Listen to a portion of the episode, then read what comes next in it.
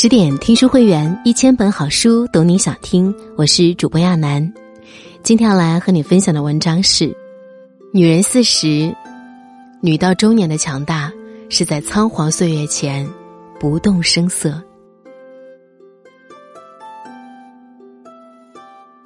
一书曾说：“当我四十岁时，略有积蓄，丈夫体贴，孩子听话，这就是成功。”然而这两年，一书对中年女人定义的成功越来越不符合社会标准，社会要求她们乘风破浪，似乎忘记了舞台上的光芒只属于少数人，而生活中的风浪远让这些被称为媳妇儿、妈妈、女儿的中年女人们焦虑彷徨。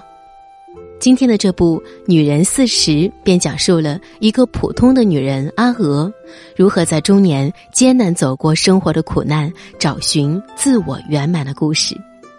在阿娥的微笑中，我们似乎可以体会，这世上每一个看似云淡风轻的中年女人，都曾默默咬紧牙关，都曾勇敢的跌倒爬起，都曾无声落泪后又挣扎站起。这便是女人的四十岁。女人四十哪有不难？上世纪九十年代，香港菜市场一角，阿娥站在卖鱼摊面前，站了快两个小时，静静等待一条鱼翻白肚，好以一条死鱼的价格买到便宜又不乏新鲜的鱼。阿娥家里并不富裕，上有老下有小，每顿饭都得精打细算。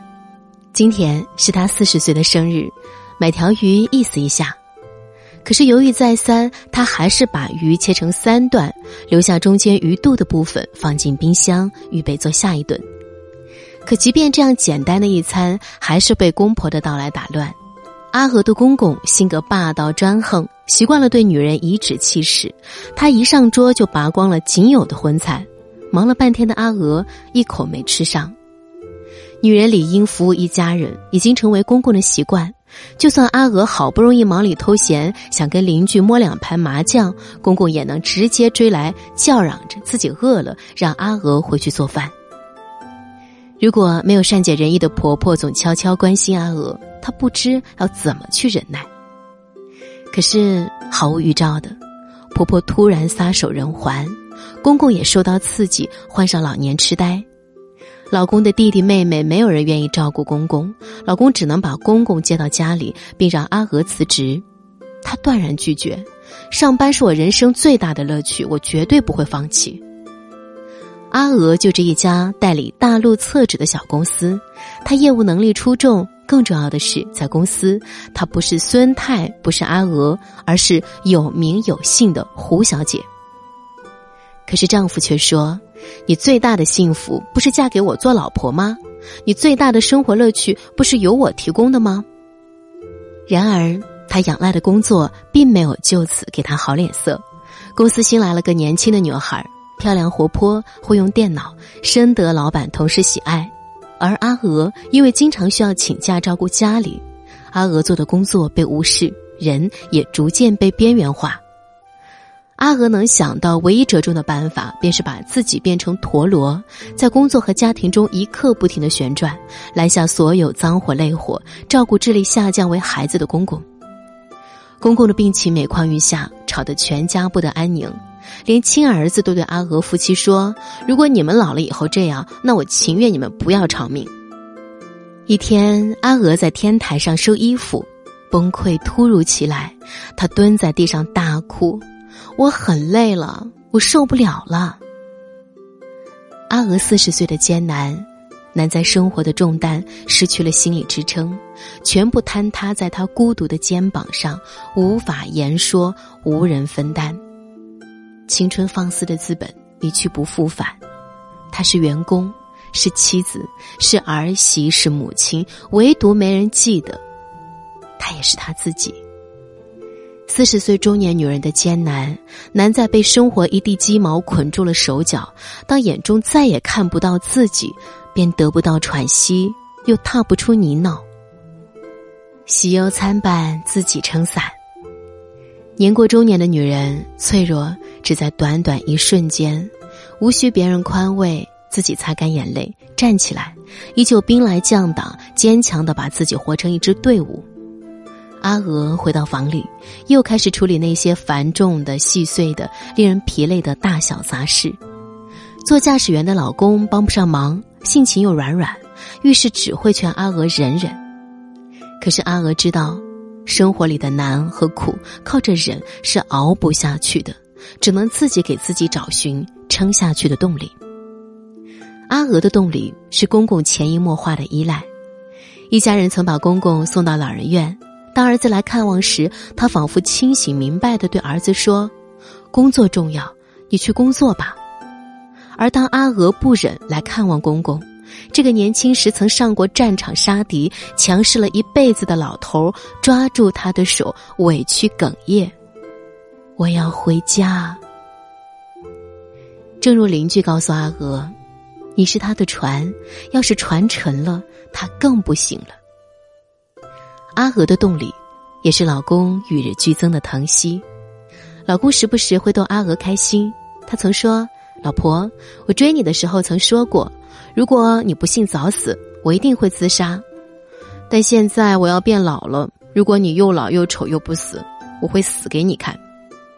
引得阿娥跟他斗嘴，好发泄发泄平常的压抑。中秋晚会上，老公在众人的起哄下唱起歌，动情处拉起阿娥翩翩起舞。这一刻，他们仿佛忘记了生活所有的不幸和折磨。配合默契，获得无数掌声。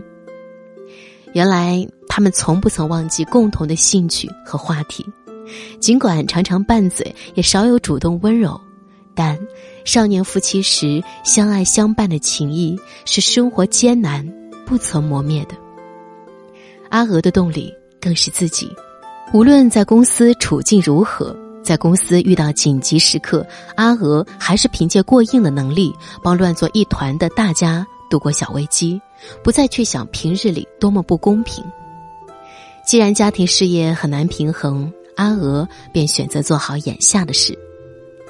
有一天，阿娥和老公挽着手在海边散步，老公问她：“你嫁给我那么久，熬了那么久，就连我爸妈的包袱也让你背得喘不过气来，我都不知道。”说什么才好？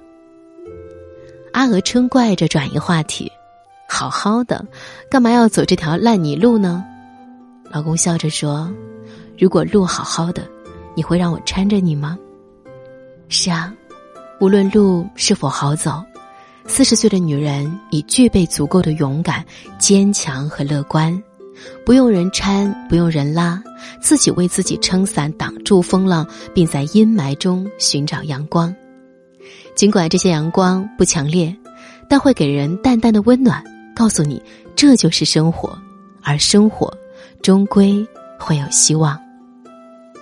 超过四十，开始从容。四十岁这一年的磨砺，让阿娥愈发淡定从容。渐渐的，他再也不会为无人依赖的孤独大动肝火，也不会为与日俱增的辛劳愁容满面。而是为了生活的更好，积极的取舍，努力的承担。生活的起落，在他看来，已经成为人生的一部分。太苦了，就蹲下大哭一场；甜来了，又能若无其事的继续上路。这不就是大部分中年人都要走过的艰难历练？可也正因为体味过百般滋味，所以人间值得走这么一遭。就如公公在死前告诉阿娥。你知道，生活是什么？生活是很有趣的，酸甜苦辣、喜怒哀乐，才是生活的真趣味。在影片的结尾，公司老板再次意识到阿娥对公司的重要性，退回了阿娥的辞职报告，而给阿娥放了两个月的假，让她先把家里事处理好。老公和阿娥有了患难与共的情谊，愈加恩爱。看似总也长不大的儿子，也主动牺牲假期回来帮助照顾爷爷。你看，生活永远不会穷途末路。这部影片虽然处处体现着中年女人的不公平、不如意，但却提醒着我们不要忽略了她们巨大的能量。那便是身处工作和生活的重压下，也能从苦哈哈的困境中挣脱出自己的美好。看向影片之外，女人四十。是一群中年女人命运的转折点。饰演阿娥的萧芳芳幼年丧父，少年失学，中年失婚，晚年失聪。但无论大红还是失意，他都时刻记得做演员的责任就是扩展人生，于是不曾让一时的失败自乱阵脚，出国留学努力演戏。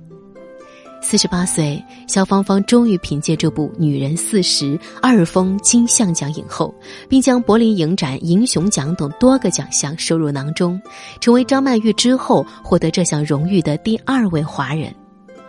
而本片的导演。许鞍华在拍摄本片之前，已经三四年未再拍摄电影，从曾经的炙手可热陷入创作低迷。女人四十是他四十多年人生的转折点。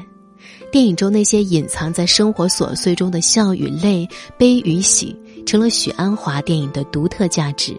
尊重女性，忠于自己。凭借着对中年女人独树一帜的洞察，她也被公认为是香港唯一能与男人抗衡的女导演。人生之于中年女人的艰难，让他们一时的困惑很难找到答案，可是他们挫败挣扎却又顽强站起，因为自己坚信，终归能拼得一条出路，让自己从容以对。所以，这是一个女性。去理解女性的温暖故事，也是中年女性与生活和解的心路历程。有人说，《女人四十》里的女人并不伟大，也不值得歌颂，只是为了活下去罢了。电影过了二十六年，虽然现代中年女性越来越标榜独立、自信、自强，但也没有得到应有的理解和尊重。现实给予每个女人的重压，并没有少一点。很多女人虽不再像阿娥一样为家庭所累，但却依旧被催婚、催育，甚至因为单身被指指点点。而重视家庭的女人也被给予了更多的厚望，比如不能因此变黄脸婆，还要把事业兼顾的比男人更加刚强。正如余秀华在诗里写：“我也有过欲望的盛年，有过身心剧烈的夜晚。我们无法改变世界的双标。”然而，四十不惑，这是让我们完成从女孩到女人的华丽转身，知道人生不需要那么完美，知道艰辛的背后也暗藏温暖，知道无论再难，我们也能靠着自己从容走过，因为所有的坚持忍耐都不会被辜负，所有的自信乐观都可以让我们破茧成蝶，所以希望所有到中年的女人，都可以将余生的答案。掌握在自己的手上，然后像蔡依林那样笑着大喊：“四十岁真的 feel damn good。”